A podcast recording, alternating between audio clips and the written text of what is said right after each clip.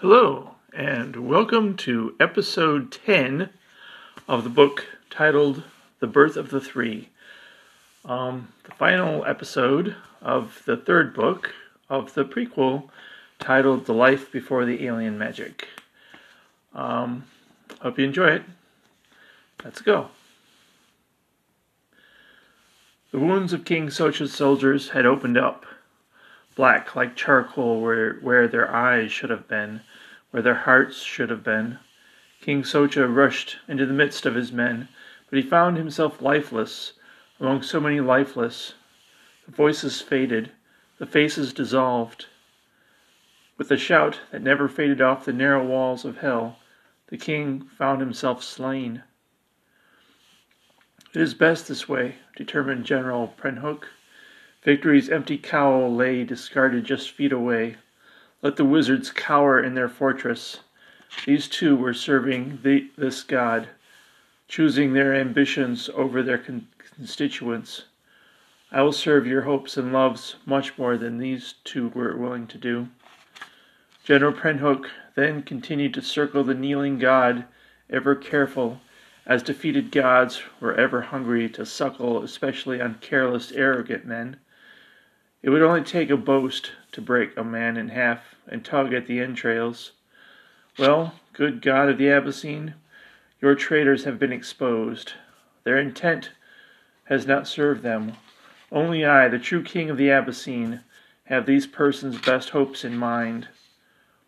These men will serve me admirably, because I promised them a future of liberty and prosperity. But you have not revealed everything to us that is most true. You, cruel God, who sought to better the lives of the elves, did intend for a major battle along the north shore of the Manges, outside the walls of Sturm, the elven kingdom of Arlo. Tell us the truth, for we deserve it. The creatures look to take what the elves have given up, especially their stores of knowledge. It behooves the half elves to claim that knowledge if on the battlefield. The god puffed out his muddied, ruffled chest and displayed his opaque colors. The curious, unspoken show disarmed the soldiers eyeing him. There is a battle brewing, some thirty five miles east of Sturm. The dwarves have built defenses around the elven kingdom Arlo, an army of the most frightful and foul. There will not be many elves among their number, as all the elves are not convinced that a war is coming, or that their survival depends on it. But the army is led by brilliant, intelligent captains, captains that have served to expand hell, beasts that know only cruelty and hunger. You must be skilled and not a little bit lucky if you are to defeat this army. They want for themselves what belongs to the half elves, what the elves have forfeited. But the first blow, a serious blow, a blow that will be felt by these, such that they may not recover, comes here, comes now. General Prenhook took his shimmering sword, harnessing a band of sunlight, then removed the god. The victor circled the shell of a head, swaggering with a thunderclap, the eyes hollowed out of his head, the scalp the appearance of a broken coconut, hair stitched along the exterior, the mouth a ruby red. He tossed the frightful sight among the blanching troops. One man, a glint in his eye, a furnace of crea- at creation, a liar's boast, awoke. It is as has been said, for the prophecy acknowledged that the king, the one king, that would unify all the races of the Abyssine, so that humanity would live with the dwarves and the elves, with the half elves, with the half breeds, would claim his throne once he had slain the god that threatened to annihilate the world. You have come forward, good, pre- good King Prenhook. I bow before you. I swear my allegiance to you. And as the one man knelt and lowered his head, all the other soldiers silently and reverently bowed low and descended and collapsed, ashen, transformed, particularly defeated by the fire of the blacksmith into steam and molten lead, the proper instruments of a man who would claim the whole world. Stand, my loyal troops, ordered the king. The troops responded. They dug into the, chump, the clumpy ash, green shoots climbing vibrantly, vigorously, breaking the soil, standing tall, defiant life.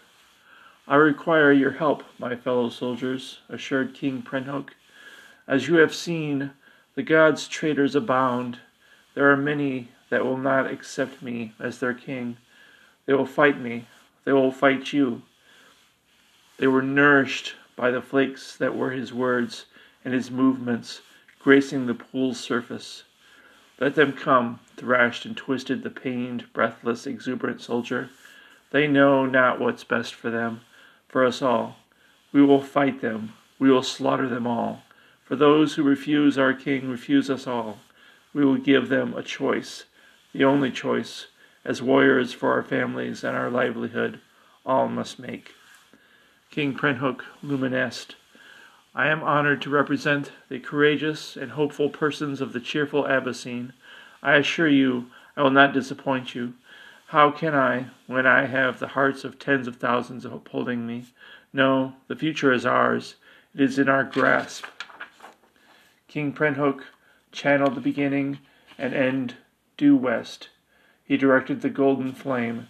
He exercised his complete authority over annihilation. Are you, my brethren, prepared to strike at the heart of the old world? What would you have us do? Begged the groveling, outspoken, colorful half elf. We would follow you to hell itself, if only you asked it of us. King Prenhook smiled. It was contagious, as all his loyal troops snickered and chuckled and guffawed. Their laugh was heaven, impossible defeated heaven. Hope answered hope shouted down by angels. Snickering was the only victory over heaven they could know, an involuntary moment over infinity. That defiant smile, the seamless half alive coke crust, embers down his spine, the golden serpents poisoning every sinking sun. King Prenhook then waved his sword west in the direction of Arlo. Dwarves are a selfish lot. As you must know, they are seldom among those who converse over the future of the races throughout the Abyssine. They think themselves entitled to the wealth and the resources throughout the land. They steal technology from the humans and the elves, and use it at the expense of all others. The future of the Abyssine goes through the dwarves' hearts. The dwarves must be punished, insisted the outspoken one the one who would not sink, who would not quit. This day he saw himself foreign and alive. They will suffer our wrath. If the elves are dead, the dwarves must fear the same fate. King Prenhook swore, Come morning, we march on our Arlo. Those who refuse to choose as you have, a life of peace and prosperity for all, and not just for the privileged dwarves, they must suffer the end of my blade. A cheer went up from all from all the boasting alive soldiers. A disarming shout streaked crimson and purple across the twilight sky. The king scoured the holes of the lava flows, working for nectar, then continued hope breathlessly. Some of you must think that they will not come out of their walled cities, that they will not live in common peace with us. You must think the dwarves will not listen to those who are not their own. That is why I have brought others with me. He turned to his left, then uttered a shout. Suddenly the forest shook. Rolling boulders, inexhaustible fire, perfect machines, molten metal, the armor and com- command of choosing who would welcome defeat, who could endure triumph. From out of the strict procession came several thousand dwarves dressed in priestly garb, with a crescent moon tattooed on their foreheads. Smiles and song washed over everyone as the different races commingled, oil and vinegar, dancing and interlocking, embracing and delivering the beast of beliefs with upraised hands. The sun will rise on a new world tomorrow. And with that said, King Prenhook succumbed to the heavy hands of the contingent of different races was broken up and was gone. All the other troops had hopes they had not entertained throughout their lives. Troops were uncovering victory in their midst. How fashioned it was by their words, the smiling faces frightening them, tapping their courage with undeniable heaven and an impervious hell attached. Yes, with the curious assortment of beastly dwarfs among them, the allies stood a chance of breaching the defenses of the dwarfs and make their claim on a new world, a world won by all, with each person broken, requiring a hand up from every other person of race, a world worth having.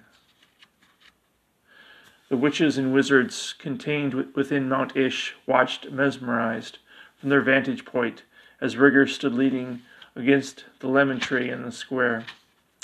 Are they convinced? Asked Jewel, scarab beetles with swimming blue lights flickering as they traversed her straw like hair. She hunched over Chase near the balcony's edge and marveled at the exuberant army below. They are, replied Lucius. They have been deceived, all of them, now that their leadership is no more. The true God, He is among us. At least we will not have to defend ourselves this day. What do we do? asked Solana. We know He is a God. He made sure to reveal it to us. We're the only ones with this knowledge. Insul nodded. He made no effort to recruit us. He only revealed himself to us. I guess daring us to take action against him, to identify who to slay. Should one remove Pindar from this chamber,